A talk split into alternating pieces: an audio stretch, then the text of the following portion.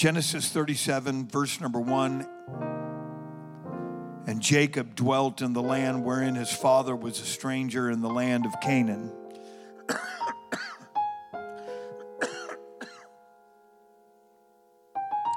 verse number 5. And Joseph dreamed a dream.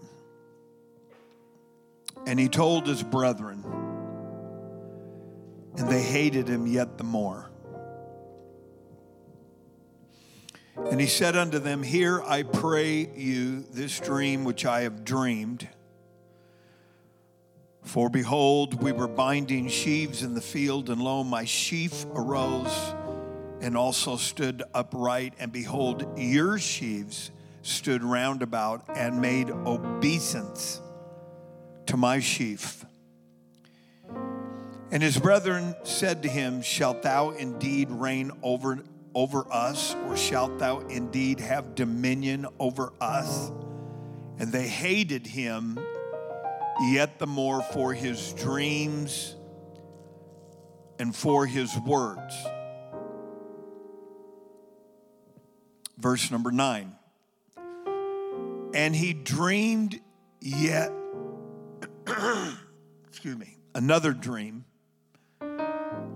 and told it to his brethren and said, Behold, I have dreamed a dream more. And behold, the sun and the moon and the 11 stars made obeisance to me. And he told it to his father and to his brethren, and his father rebuked him. Now, this is really, we're going to kind of slow down a little bit. I'm just going to talk about a few things here. His father rebuked him and said unto him, What is this dream that thou hast dreamed? Shall, I, shall I and my mother and thy brethren indeed come to bow down ourselves to thee to the earth? Verse number 11, and then I'm going to stop. And his brethren envied him, but his father observed the same.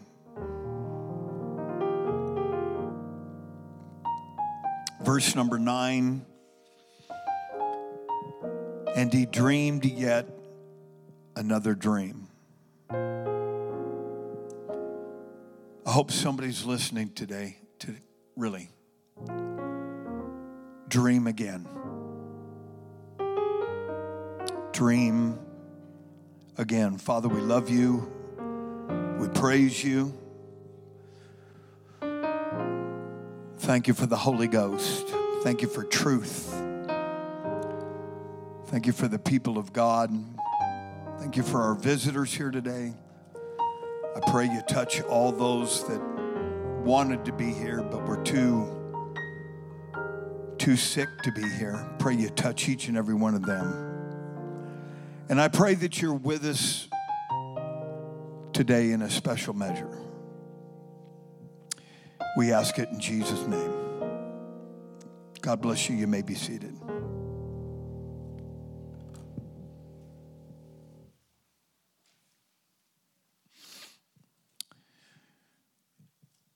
Our friend Joseph violated a cardinal rule. Do not share your dreams with people that don't love you.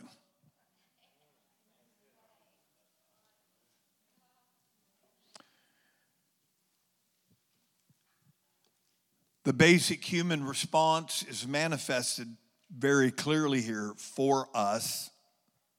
It gets worse, but initially it said his brethren envied him.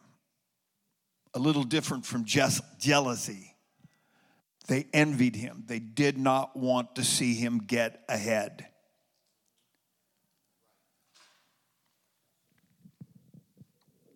If God ever speaks something to you, and I believe that God still speaks to people in the 21st century, I believe that God still reveals things to people in the 21st century. If you're part of this large group in Western culture that are what they call cessationists. That's with a C, cessationist.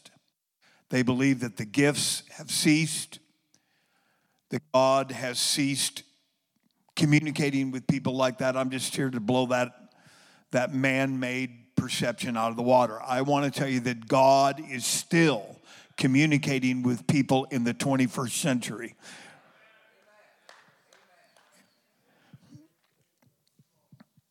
But when God begins to cultivate something in your life that has magnitude to it and has breadth and depth to it, be careful who you share that with.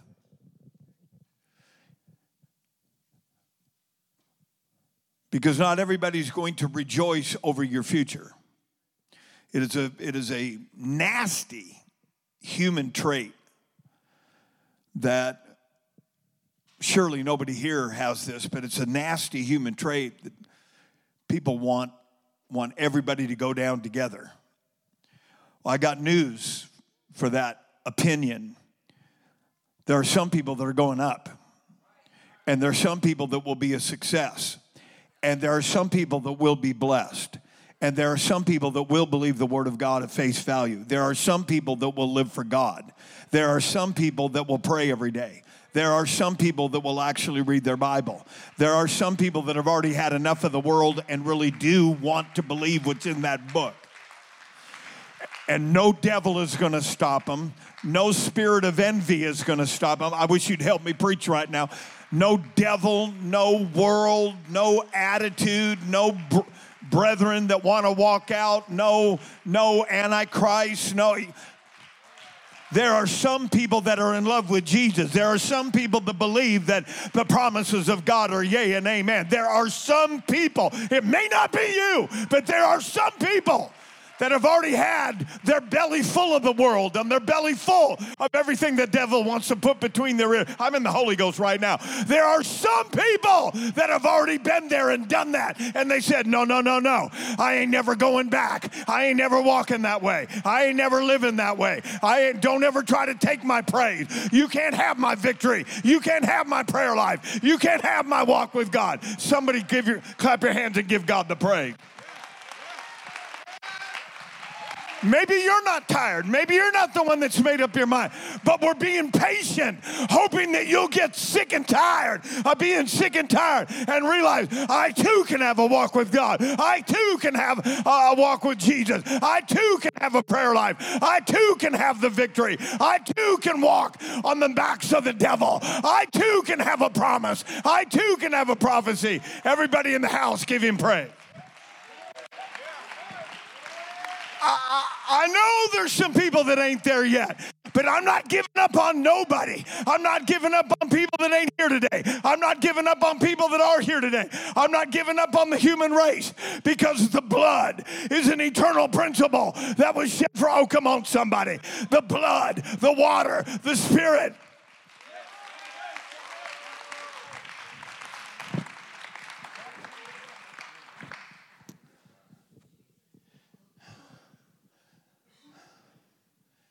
I really feel like God spoke to me when I was on this platform just a few moments ago as this choir was clearing the atmosphere of every lying devil and clearing the atmosphere of the worldly spirit of doubt and clearing the atmosphere of a religious spirit. I believe God spoke to me and said the reason why there is a tug of war in the pew is because there's some people that ain't really living this you're coming here and you know you already know you ain't really living this. I didn't come here to condemn you. I did not come here to put you down. What i did come to was serve notice on that spirit that your day might be today. Your day might be next week. Your day might be in january of 2024 but the reason why you can't lift your hands and you're looking around to see who's here and who ain't here, there's only one person here that's really got my attention. There's only one here that's. Let's go ahead and praise him. Come on, tell your flesh you will praise him.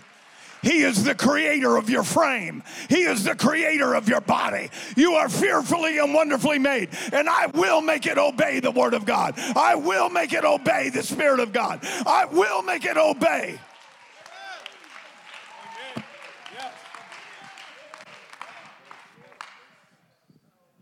Hallelujah. But that's why some people can feel this tug of war. Is because there's some people that know that when you leave here, you ain't gonna be living right.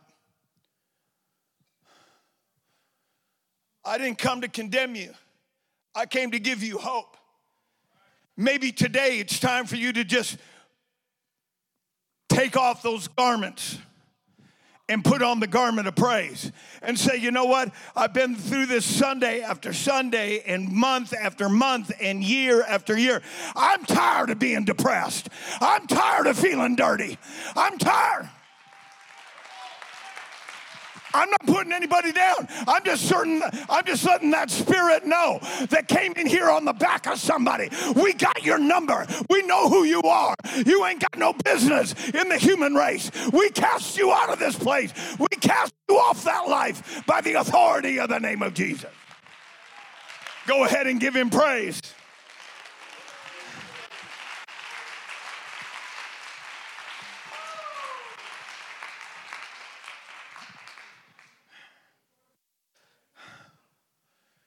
I wouldn't, I wouldn't give you anything for a pastor that wouldn't want to see people get free. If you're going to take the time to get dressed up and look pretty and smell good, you ought to at least say, I'm doing this for Jesus. I ain't doing this for the guy sitting over here. I'm not doing this for the head of the Sunday school department. I'm not doing this for the pastor. I'm doing this because Jesus saved me. Jesus called me out. Jesus shed his blood. Jesus rose the dead. Jesus poured out his spirit. Jesus healed me. Jesus delivered me. Jesus brought me. And Jesus will take me. Everybody clap your hand. Don't let sickness stop you.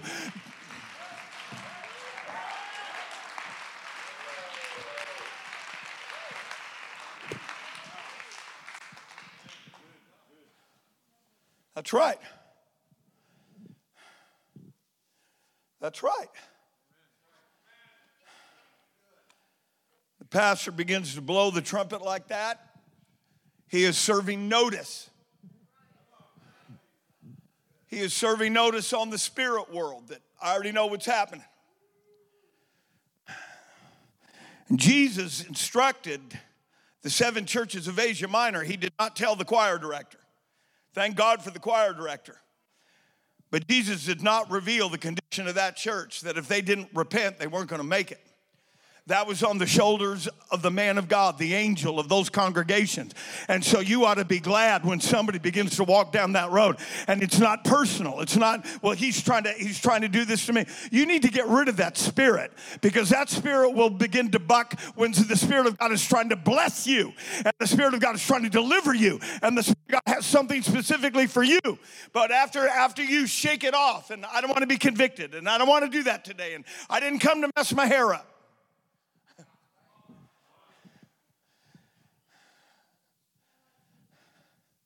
You know what? Let's clap our hands and give God some praise right now.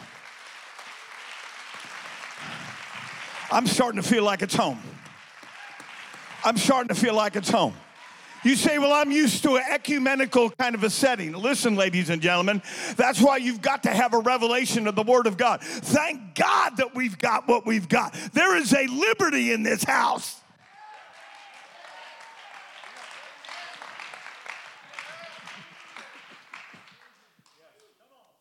When you see this 69 year old man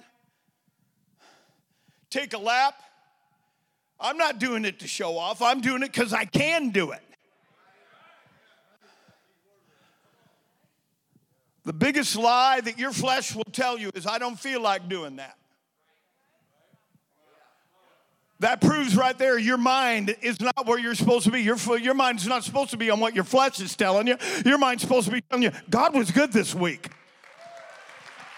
I had a prayer meeting this week and I felt him all over me and he spoke to me and he's going to feel it all over me, right? Somebody needs to break the shackles and break the chains and say, I can still lift my hands. I can still lift my voice. I can still believe the word of God.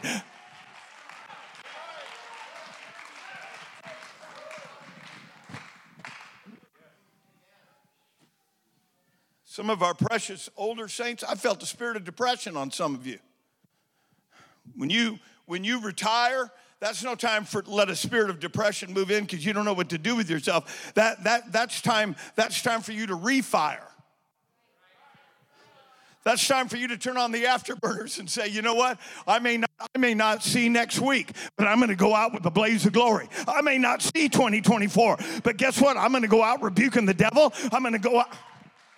I'm going to go out giving Bible studies. I'm going to go out handing out church cards. I'm going to go out knocking doors. I'm going to go out witnessing. I'm going to go out with my testimony.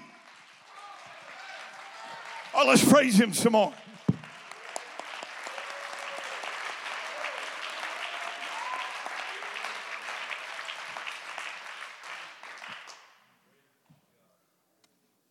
Thirty-nine years ago today.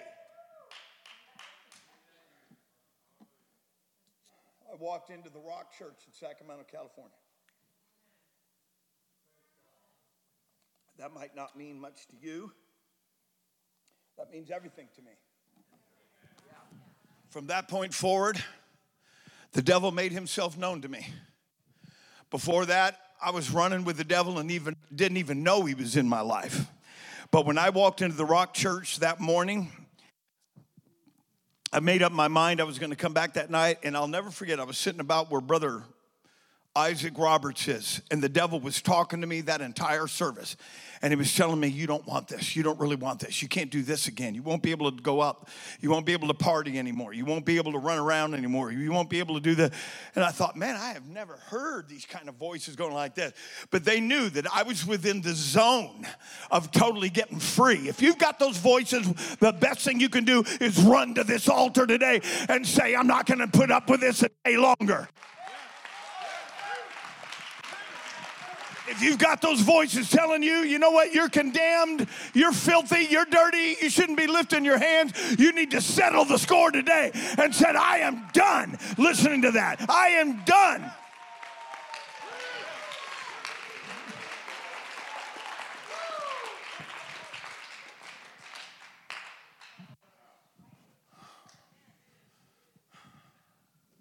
Thirty-nine years ago today.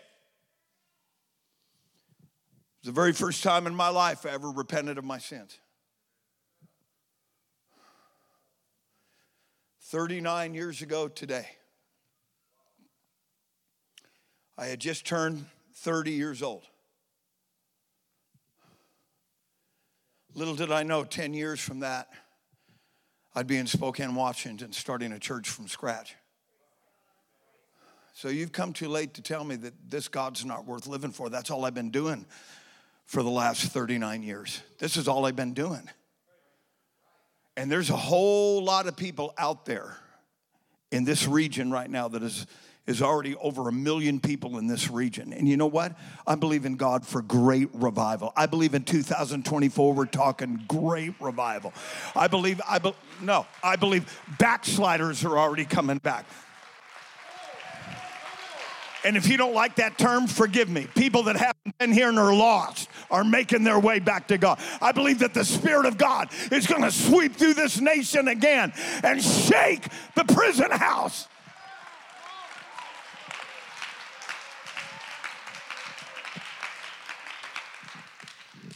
Hallelujah.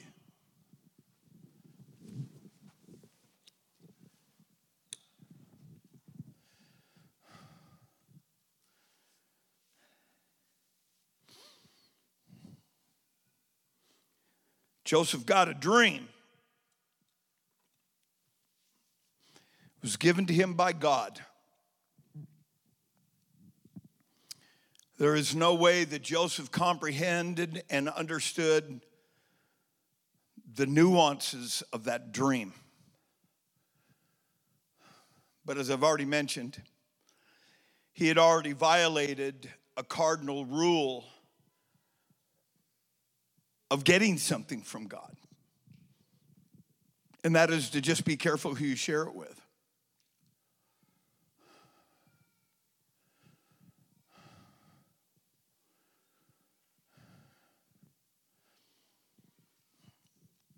He was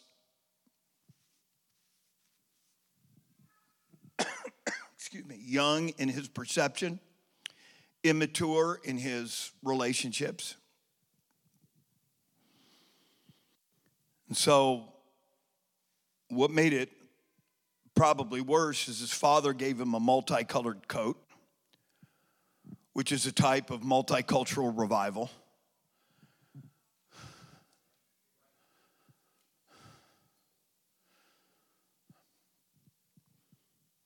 And so he not only looked different,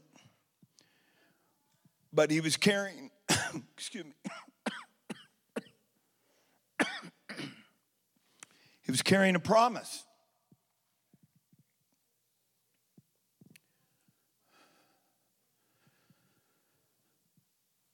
He had one dream that was very organic.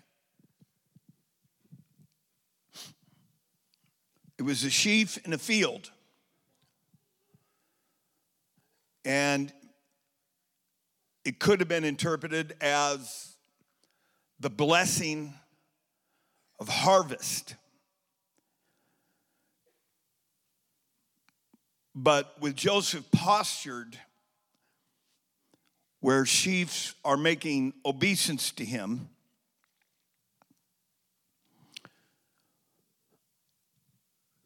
it appeared to his brethren that he was trying to say that I'm better than you guys.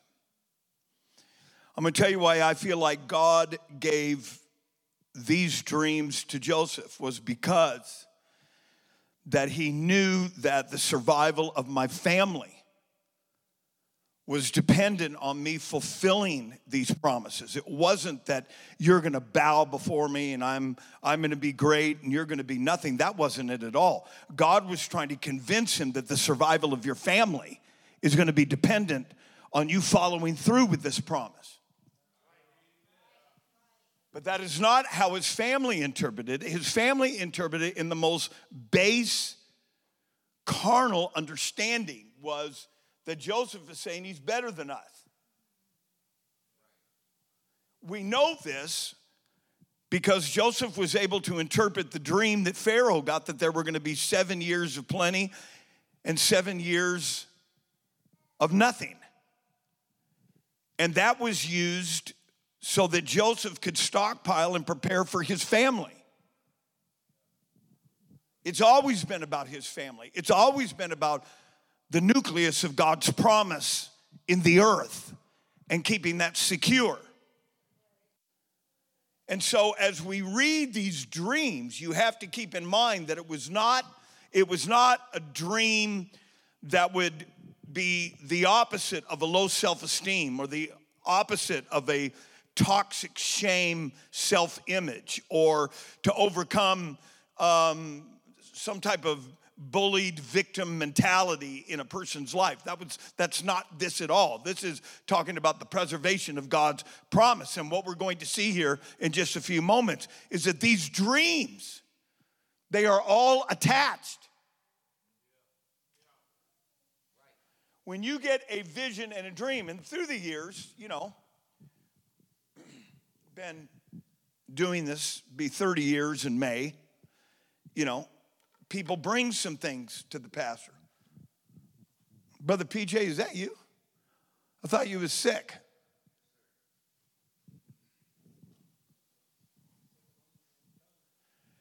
You know, there's just some people, you're just not going to keep them away from the presence of God. Now, don't come in here with the bubonic plague and start hugging everybody. Don't you dare try to give me a holy kiss. We did away with that stuff a long time ago. Pastor, how come you guys don't do it? It's in the Bible. There are some things that you need to adjust for the sake of common sense. I'll settle for a hug. from my wife and a firm handshake with everybody else. So I want you to see something. I'm not going to preach real long. If I feel like you're not getting it, I can always preach longer. And there are certain faces I look at in the crowd to see if they're getting it. And so they're kind of the preaching thermostat for the pastor. So if you don't want everybody to suffer, then look happy. God doesn't give anybody a promise or a prophecy for the sake of making them look good. In fact, before it's all over, you probably are not going to look good, feel good.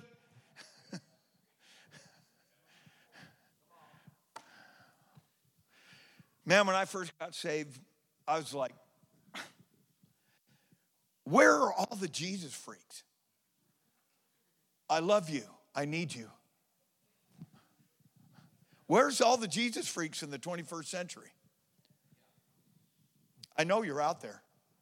You're probably tired, or sick, or hungry.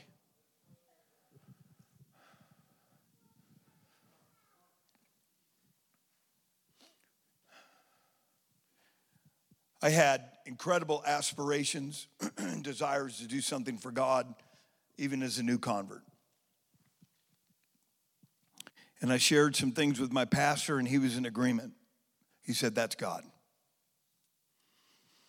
But little did I know that the unfolding over the course of a lifetime that it would have had the texture and some of the experiences would be included with that. So Joseph gets a dream. it's all about in the field. Whenever you see a sheaf, it is the representative representation of harvest. And it's the most organic of these dreams because it's in a field and it's but what they didn't like about it was the fact that Joseph is at the center and they are bowing their sheaves to him. So then he dreams again. And it is this second dream that goes beyond the limitations because it deals with the cosmos and deals with stars. You begin to see this duality between terra firma and the heavens in an original promise that God gave to Abraham. It's, it, it, as I began to look at this and felt like the Holy Ghost was peeling some pages of this, it started to really fascinate me how that all of this is connected. It is all connected. But God gave a vision to his great grandfather that his seed was going to be as the sand of the seashore and as the stars for multitude. So here we are, fast forward, and Joseph is now having a dream that includes stars. And once again, he is in a particularly God given position in the second dream, and his brethren hated him the more. Notice with me in verse number 11. this is where it begins to get interesting. And his brethren envied him. But his father observed. The word observe here means to regard. It means to preserve, it means to mark.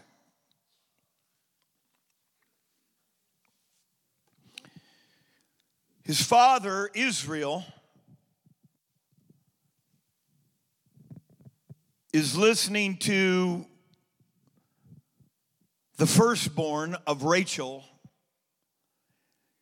And he said, I had one dream and now I got a second dream. And although his father rebuked him, probably caught up in the in the attitude of his brethren,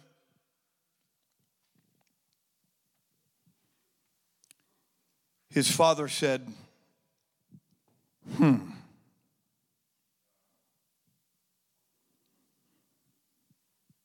Hmm.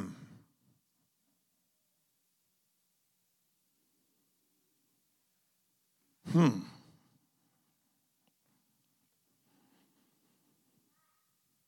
That sounds familiar. Hmm. Now, before we take that a step further, make no mistake about it, the nation of Israel, the brethren of Joseph, did make obeisance to him.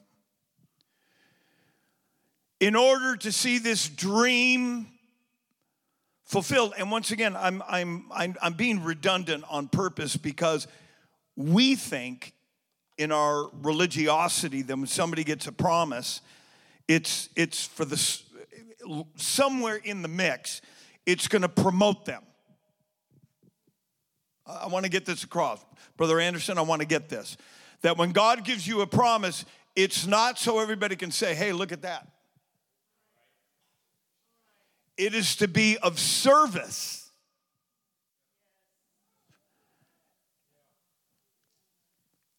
And in Joseph's condition, it was for his it was for his family and for the nation of Israel and for the future of the nation of Israel.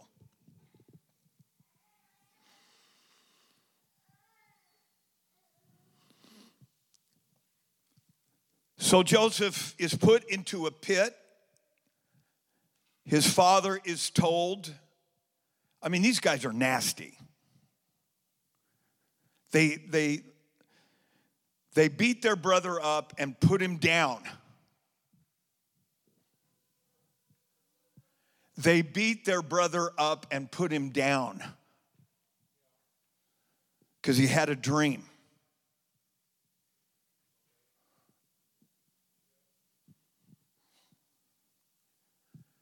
You know, there was a prophet, a very well known prophet that we had here at Cornerstone several times. Tremendous man of God. He's now gone on to be with Jesus. We were having lunch one day and he said, I know why God brought you to Spokane. I said, Really? Why? To keep you safe.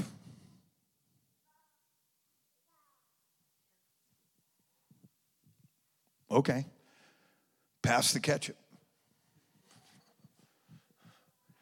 Pass the dip.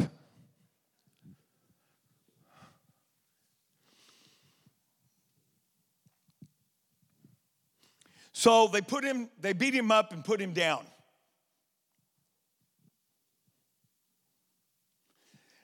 They took an animal skin, or I'm sorry, took his garment, dipped it in blood, and said he got he got attacked by an animal, a cougar.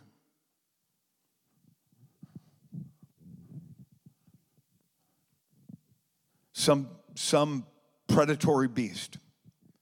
His father grieved. His father was upset. These guys are nasty. They're God's people. and look what they did. Then they heard that Midianites were coming through. They were traders. They had a trunk line that came through, and there was a trunk line that existed from the two cradles of civilization from between the Tigris and Euphrates River and the Nile. And when the Midianites came through, his brethren said, all right, this is a way we can get rid of him and never deal with him again. And let's sell him as a slave to the Midianites. He went.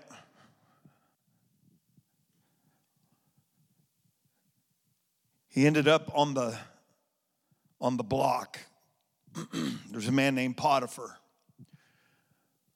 a well known man, a powerful man that bought Joseph as a slave. So the very first thing that Joseph had to overcome he had to overcome resentment and bitterness. Resentment and bitterness are killers of the dream. And not only will it take you out, but it's going to take out your children. It's going to take out your siblings.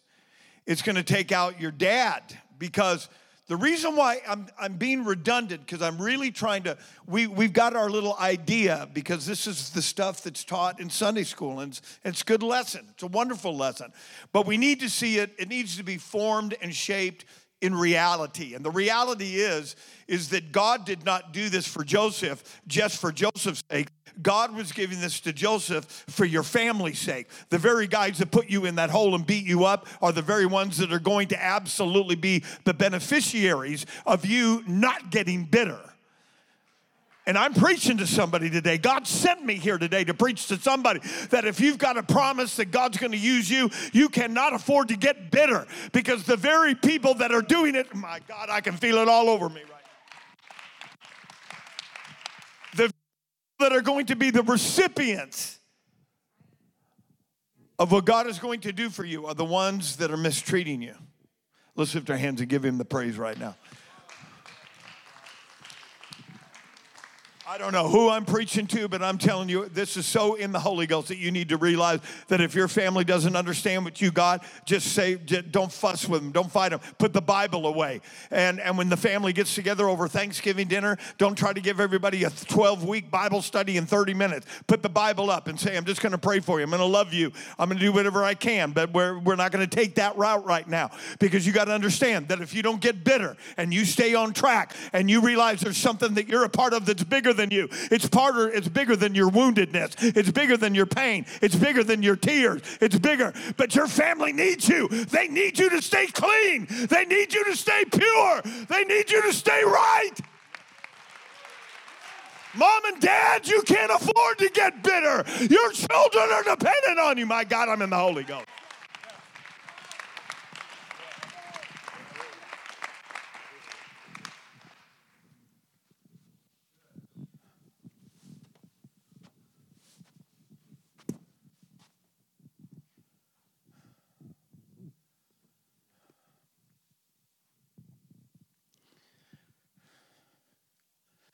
And then you're going to have to overcome the lusts of the flesh.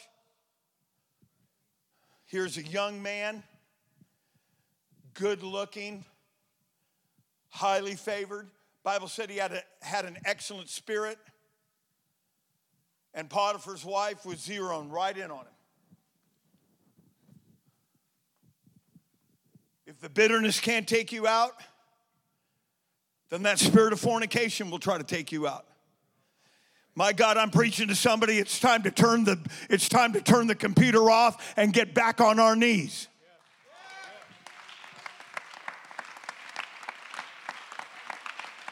that promise that you have from God. You can whine and get ugly all you want, but it's your fault if it don't come to pass. Because the gifts and callings of God are without repentance. God says, I gave it to you. It's going to happen, but I need you to stay on track.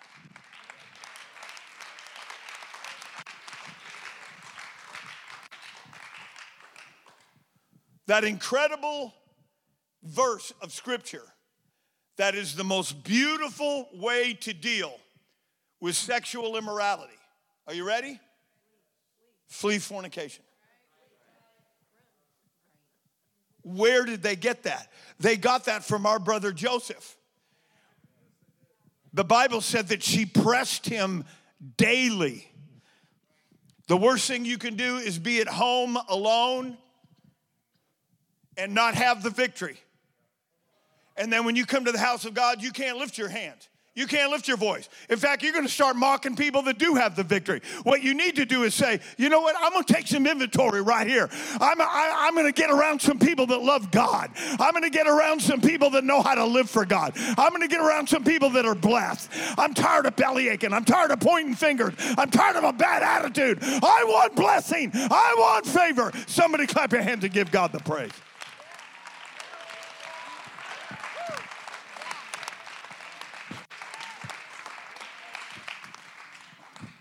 Love you. Good to see you. This is the last time I get to preach this year. What do you say? We don't look at the clock. In fact, in this church, you're going to have to turn around and look at the screen. But hold it. Remember Lot's wife. Come on, somebody. God is for you today. God's trying to wipe the carnality off that old promise and say it's still alive. It's still valid. It still has your name on it. You can't get away from it. You're going to be held accountable for it.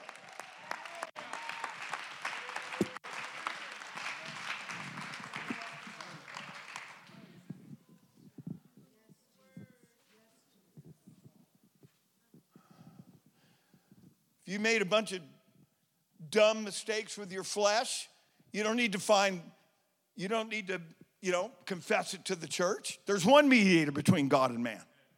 Knock it off.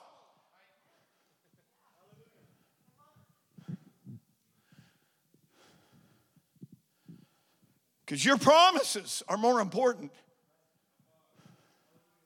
You might enjoy the pleasure of sin in that empty house of yours for a season.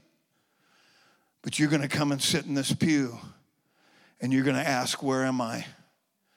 And God sent your pastor here to tell you God still has his eye on you. God has not given up on you. God has not withdrawn his promise. God has not withdrawn any of that. God's wanting you to knock it off and get on track and say, you know what? I'm going to make the devil sorry he ever messed with me. I'm going to start pulling people out of the same thing. I'm going to go out and start giving Bible studies. I'm going to go out and start winning people. I'm going out and start talking to people. No, shut your computer off. Find a place to pray. Fast for a day. Somebody clap your hands, lift your voice. Let's give God some praise right now. The promise is still there. Your family's depending on you. Have you ever seen this? Have you ever seen this? Where you have one person will invite another person, and the person they invite dives in and becomes an incredible saint, and the person that brought him ends up backslide.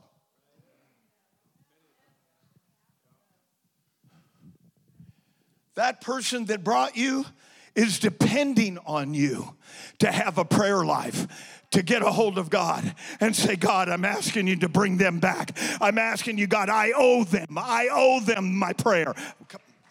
My God, I'm so in the Holy Ghost right now. I'm not going to give up on anybody. My brother brought me to this 20, 39 years ago.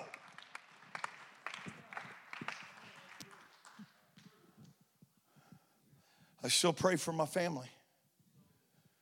And I dove into this lock, stock, and barrel. And he ended up backsliding.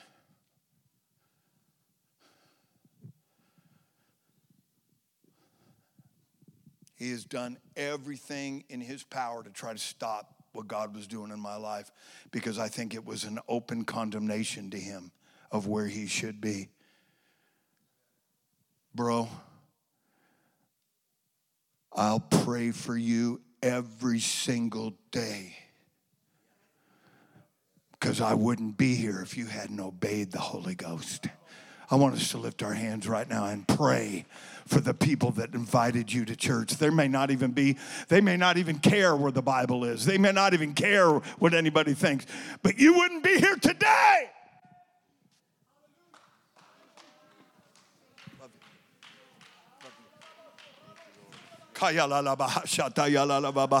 God, if you've got to reach into a bar, so be it. God, if you've got to reach into a den of iniquity, so be it. God, wake them up in the middle of the night. Let the voice of the Lord, let the, let the lamp of God lead them out, and let the word of God be a lamp under their feet and a light under their path.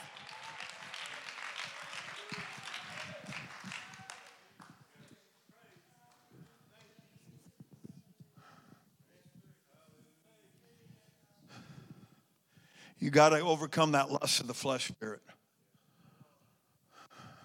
Well, man, I defeated bitterness and I got through that and I got through that. Well, yeah, there's a bigger devil.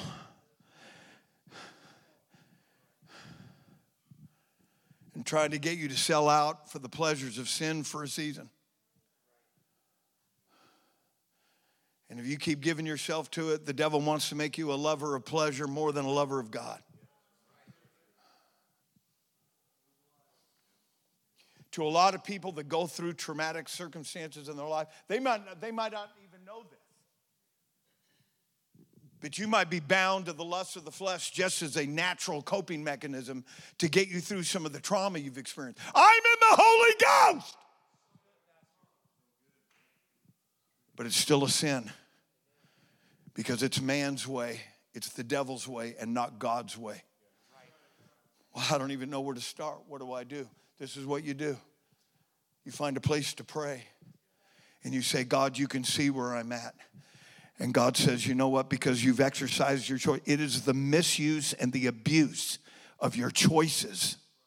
That's what this is all about. This side of the resurrection is about God giving us the ability to make choices Whereas before, I couldn't stop smoking and I couldn't stop cussing and I couldn't stop drinking and I couldn't stop fornicating and I couldn't stop unclean living.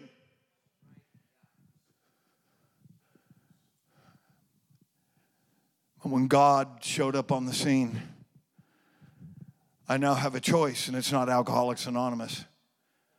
I now have a choice, and it's not a 12 step recovery program.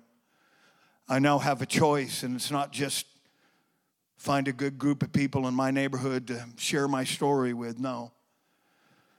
It's the King of Kings and Lord of Lords that purchased your salvation, that said, I know what it'll, what it'll take to make you free. I know what it'll take to make you happy. I know what it'll take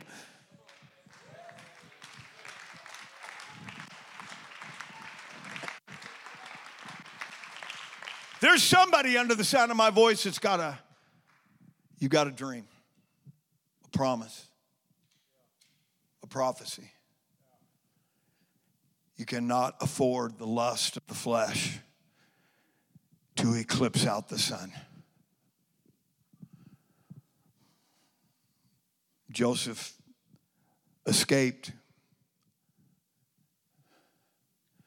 All Potiphar's wife got was part of his garment so she could show her husband, say, See, I had to fight him off. Here's part of his garment. And so they put Joseph in prison for almost 20 years. You got to pass the waiting test.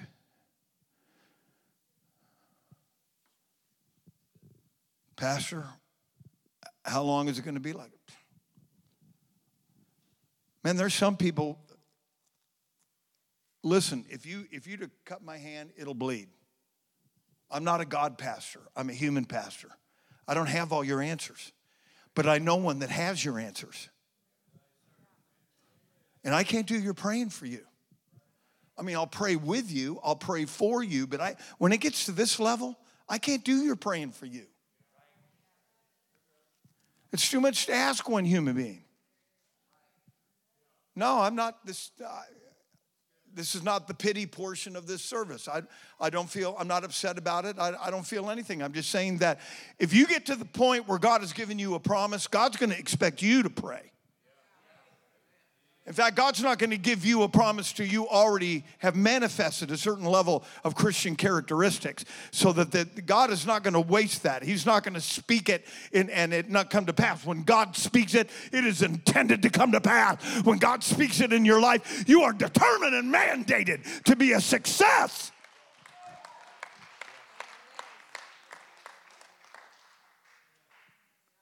Well, nothing's happening. It's just same old. Thing. Maybe you're not doing your part. Let me just let me just be real. I'm not upset, I'm not ugly, but I'm just being real. You know, if you don't have a regular prayer life, don't be blaming the pastor, the church, your wife, your parents, or anybody else. Is there any afflicted? Yes. Let him pray. That's all you got to do if you're afflicted. God says, I'll help you. I'll help you.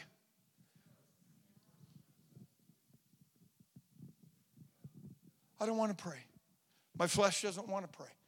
That's where the battle is. It ain't even the devil. Why don't we quit blaming the devil?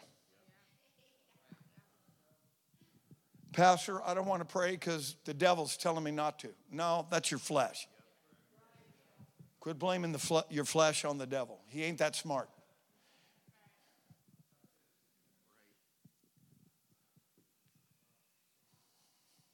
If you'll pray, God will move.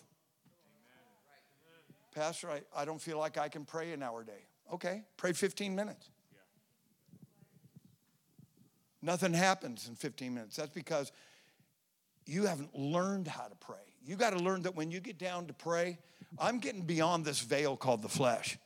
I don't feel like I have really prayed unless I got beyond the veil and I can now touch him and he can touch me and I can hear him, I can see him, I can feel him. That's available to everybody, but you have to discipline yourself.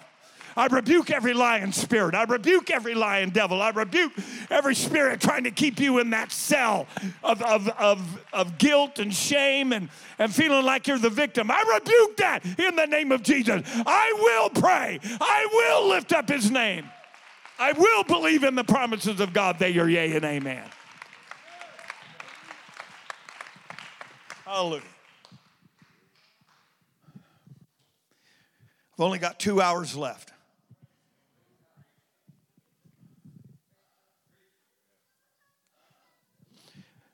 Genesis 42 and 6 says this. And Joseph was the governor over the land. What? He was in a pit. He was tempted with fornication. He was in a prison for 20 years. And now he's the governor of the land. What kept Joseph going?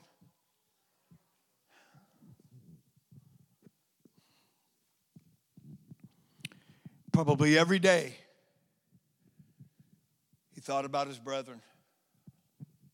And it wasn't rehearsing what they'd done to me. Those of you out there in pew land that all you can do is replay what they done to me, what they said. They hurt me. And all you can do is replay this. You're never going to get to you're never going to get out of that pit. You're going to have to change how you think, and you're going to have to start saying, I'm going to think about the promise. I'm not going to think about the pain. I'm going to think about the promise. I'm not going to think about temptation. I'm going to think about the prophecy. I'm not going to think about the prison. You have to condition yourself. Pastor, when am I going to get married? Don't, what are you asking me for?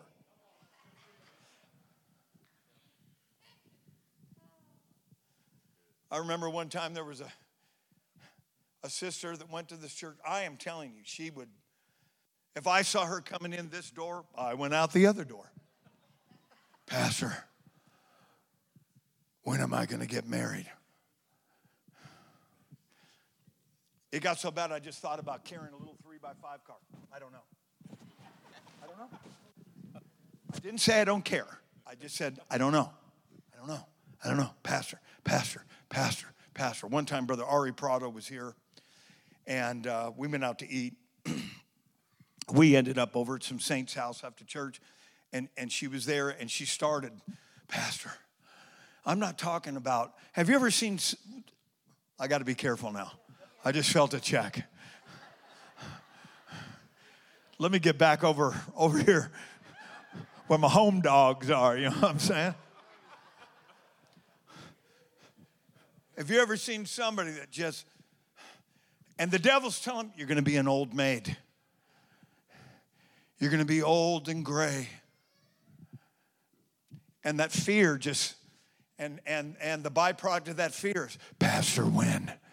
Pastor, when? Pastor, when? Pastor, when? Well, brother, brother Prado picked up on this. He said, hey, you know, brother Prado, we're not like to see anybody like Brother Ari Prado again in our lifetime. I love the man. Like, I just, Sister Prado was supposed to be here this weekend with us, but she got sick. They're coming in January. Her and Ayla and Nora. And I want this to be their second home. We need to pray that people overcome the fear of Frosty, the snowman, because they have haunting images of a snowman. Pastor, it's July and the snowman is still, hey, but I'm not in control of this stuff. Pray.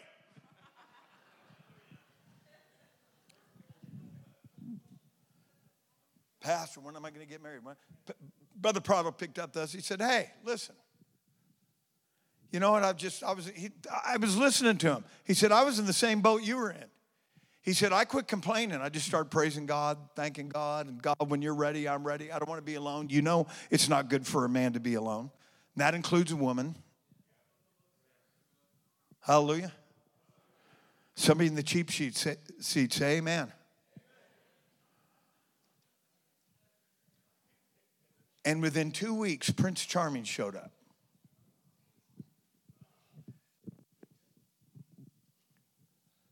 Not going to tell you who it is because you'll say, Pastor was talking about you. Don't do that. I need someone to make me a sweatshirt that says, The pastor is not talking about you. He's preaching to the devil that's on your shoulder.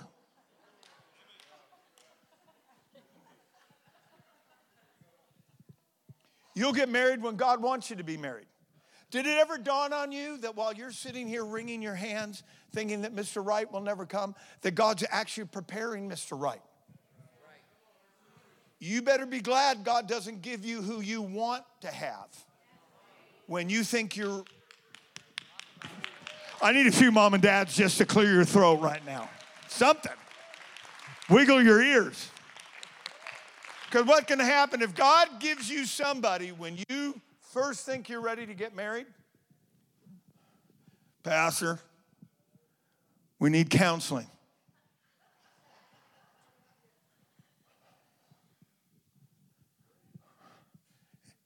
And I'm thinking, you know, she's holding a butter knife to your throat, saying, You're going to, you will you will sell that boat. Uh, don't call me up. Pastor, click. Dude, you need your own prayer life to get out of that stuff.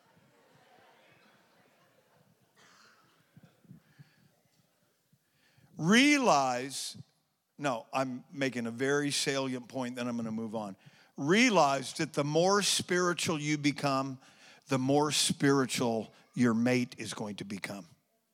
When it's your choice, when you think you're ready, God's into matching people. You know, it's against the Old Testament to put a mule with a horse. And y'all are horses. I meant that as a compliment. Now, Sister Rose, it really gets better than this. I, I just, I don't know what to tell. But this is my last opportunity to preach. I'll be teaching on Tuesday. I'm preaching today, but so I'm throwing a lot in here because it's a long haul through those holidays. And you can be stuck in a house for long hours. But when people are in the Holy Ghost and it's a spiritual home, it's a blessing. It's a blessing. Let's lift our hands and give God the praise. I'm almost done. Let's give God the praise. Somebody, let's praise Him. God knows all things. Let Him do the finishing touches. Let Him do it.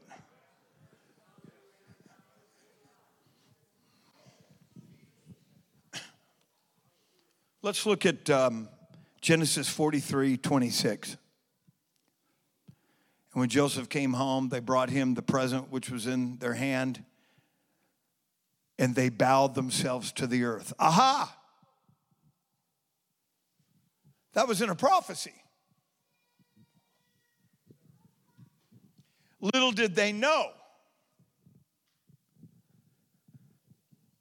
that God put Joseph out in front because of a promise that he gave his great grandfather in Genesis chapter number 15. In Genesis chapter number 15, God spoke to Abraham and said, Your seed is going to be like the sand of the seashore and the stars of heaven. But in the fourth generation, I'm going to bring them out of great substance. That was talking about Egyptian captivity, that God was going to bring them out with great substance. Well, here's God posturing them in Egypt so he can fulfill a promise that he gave to Abraham that then he gave to Joseph. It, both of them included the terrestrial and the extraterrestrial, the natural and the supernatural. And so all promises go together.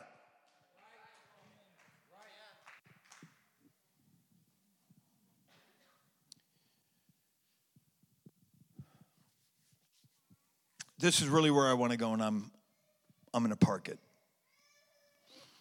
There are some precious people under the sound of my voice. You need to dream again.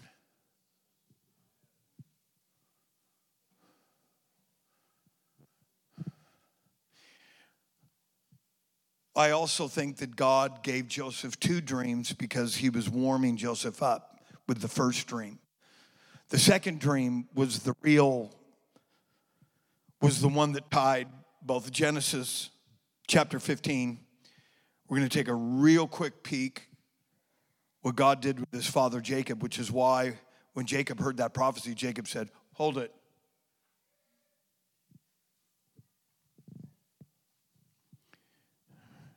If you have a mom and a dad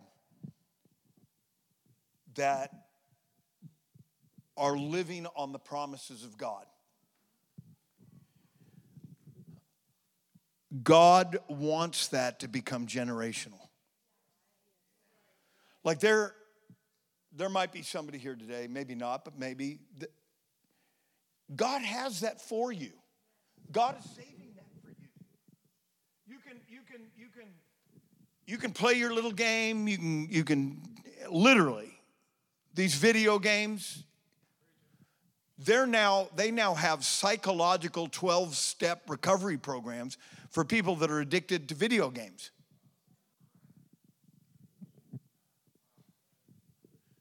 I mean i mean they're they're they're totally caught up in a world of fantasy. Real relationships genuine relationships that require real communication and real responsibility. It's just it's too much for them But God is saving for you. All of those blessings all of that maturity.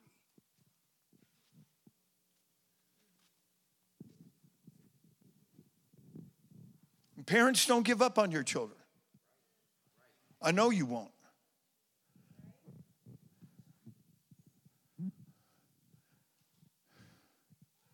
Man, when Jacob heard that Joseph was still alive,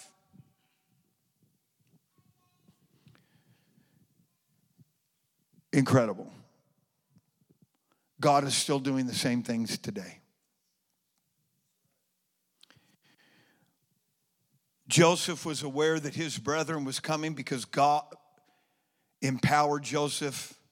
This is what got him out of prison.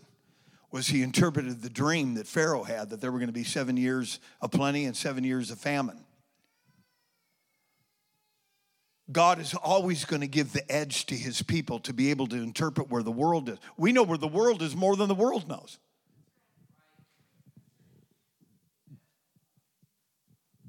That's why we're not supposed to be like the world, because God has to have somebody that is the recipient of supernatural information.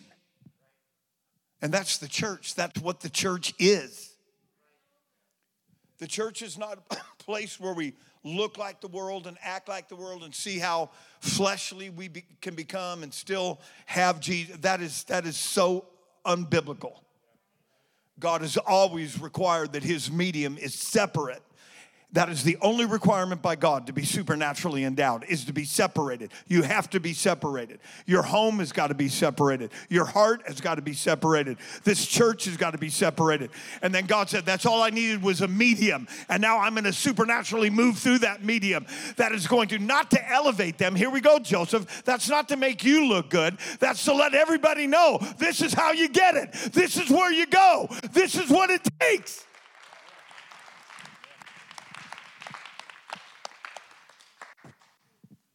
Dream again. Well, Pastor, I made some mistakes. Does not change the promises. That may change you, but it will not change the promises of God that are yea and amen. And the gifts and callings of God are without repentance. What that means is when it goes forth, when God speaks it, I hate to use this term, but you'll understand it. God is not an Indian giver. If you're Indian here today, I apologize profusely. And I don't mean anything disrespectful by that, but God is not going to say and then take it back. But what our flesh wants to tell us and what the fallen spirit world wants to tell us is you're no longer eligible. It's time to dream again. Could it be that the real successes in the church of the living God are not people that can walk through walls and walk on water? But it could it simply be that people have learned how to get back up.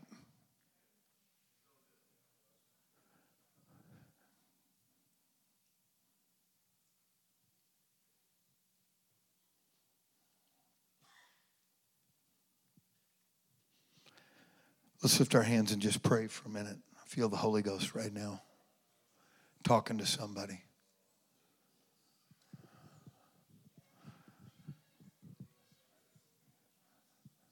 I love you, Jesus. Thankful for these people here today.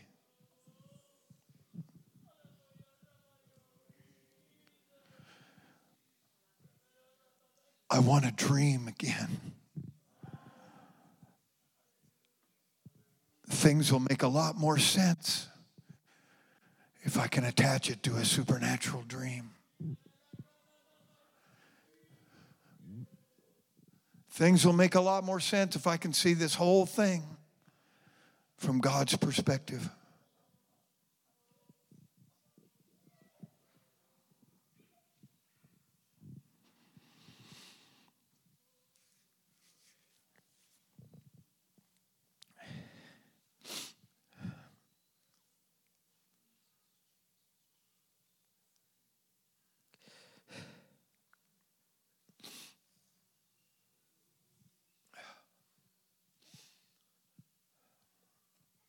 I don't know how much I should say.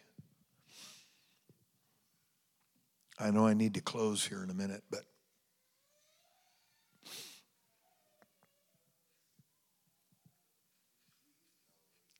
the gravity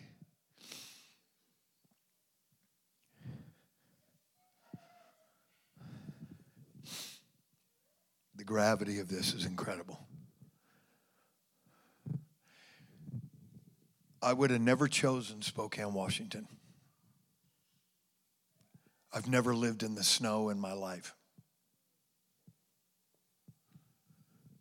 Before I got saved, snow was a big pile of cocaine.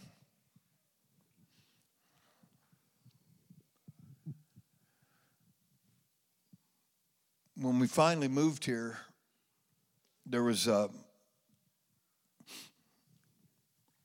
an older woman that pastored across town. We, my wife and I loved her. She was she was real different. She was very unique. But when we, we first moved here, I think she hated me. Well, she, she acted like she hated me. Then she told me she loved me.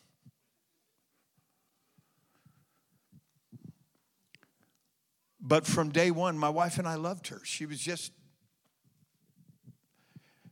I, I, if some, somebody's watching this today, I don't want you to get bent out of shape, but she was like a museum piece. She was like, she was like something from another era. She fascinated me.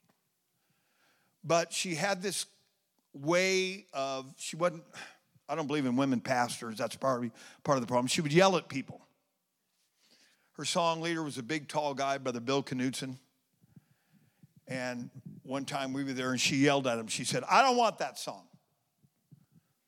So they went to another song. She was just different. She told me, she said, Brother Mayo, she said, when my husband Vernil died, I've heard a lot of great things about Vernil Crosley. Um, I met him when he was dying. I, I wish I could have. I wish I could have had a relationship with him. I just, when I, by the time I got here, he was a he was a dying man. But she told me, she said, Brother Mayo, there was 35 men when Vernil got sick and eventually died. She said that there were 35 men that said that God told him to come to Spokane. And while she was choking back tears, she said, You're the only one that came. And I said, Sis Crosby, I came because I didn't come to take your church, I came to start one.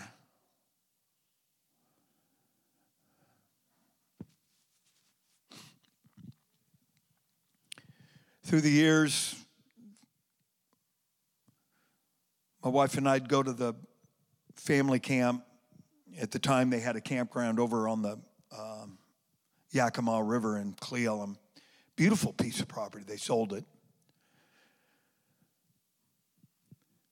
I can remember people telling me, Brother Mayo, you know, God has, in these camp meetings, has prophesied that there's going to be great revival in the Northwest.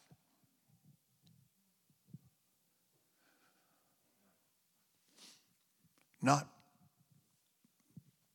for the lifting up of a man, Joseph.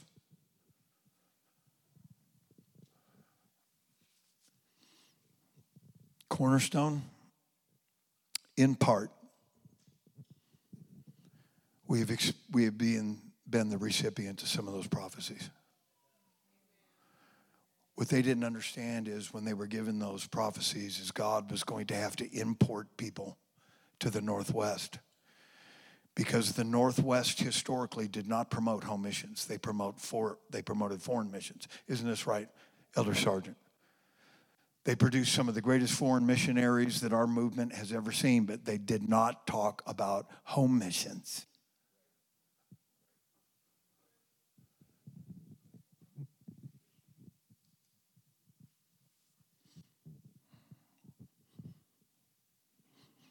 And because I made a couple boo boos by the porter because I got up in a couple public meetings and told them my dream.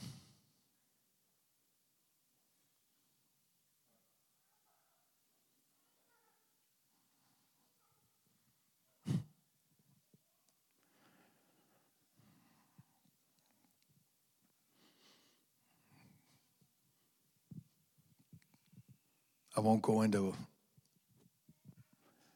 lots and lots and lots and lots of details.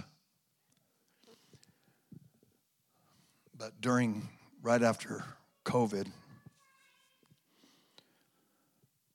the uh, women's director of the ladies department called me up. She said, Brother Mayo,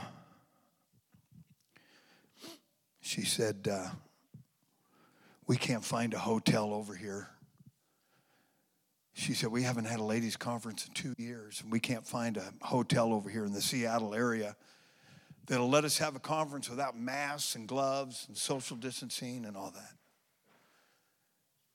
On top of that, they want thousands of dollars. I'm almost done. If you're a clock watcher, I've been preaching a little bit over an hour. And I'm feeling a second wind coming.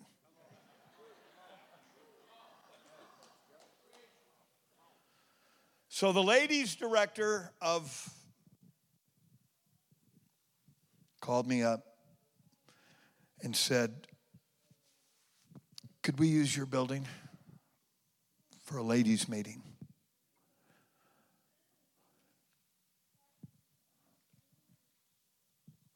I'm no longer in the ditch. I said, You sure can? And we're going to provide ushers, a sound man, and we're not going to charge you one dime. Hold it. Four months ago, they called up. They said, Cornerstone Pentecostal Church is the only church in this entire state that could host our youth conference. Could we use our building?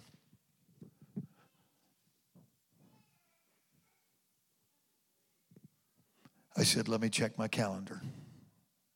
If it had not been two weeks before summit, I would have said, yeah.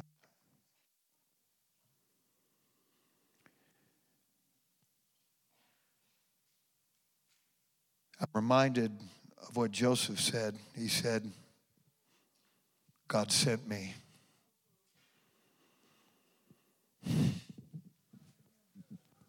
Let's stand.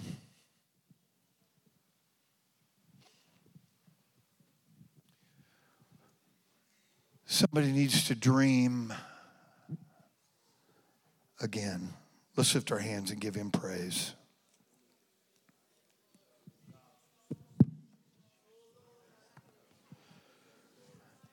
God saw you as a pastor. God saw you as an evangelist. God saw you as a saint. God saw you as a God anointed wife, mother, leader. God saw you as a, an anointed husband, leader.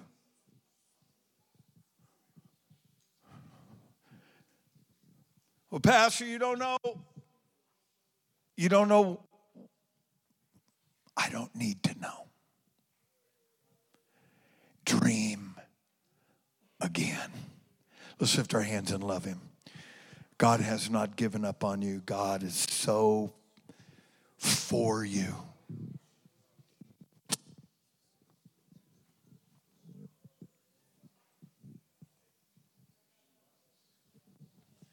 We're going to go ahead and open up this altar right now. Why don't you just, if you need the baptism of the Holy Ghost, God got that for you. You've been dreaming about having a walk with God that's powerful, rich, and real, and absolute biblical. You're in the right place. Let's come. Brother Jordan, why don't we play a little bit of music and let's pray. Somebody to dream again.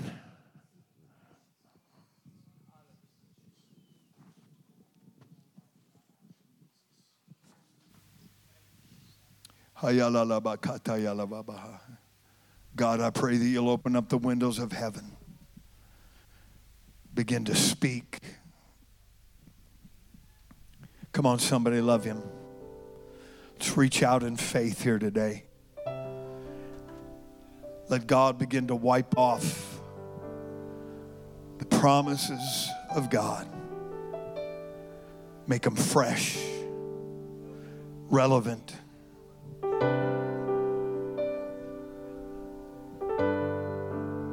not going to listen to all the naysayers. I'm not going to listen to all the negativity. I'm not going to.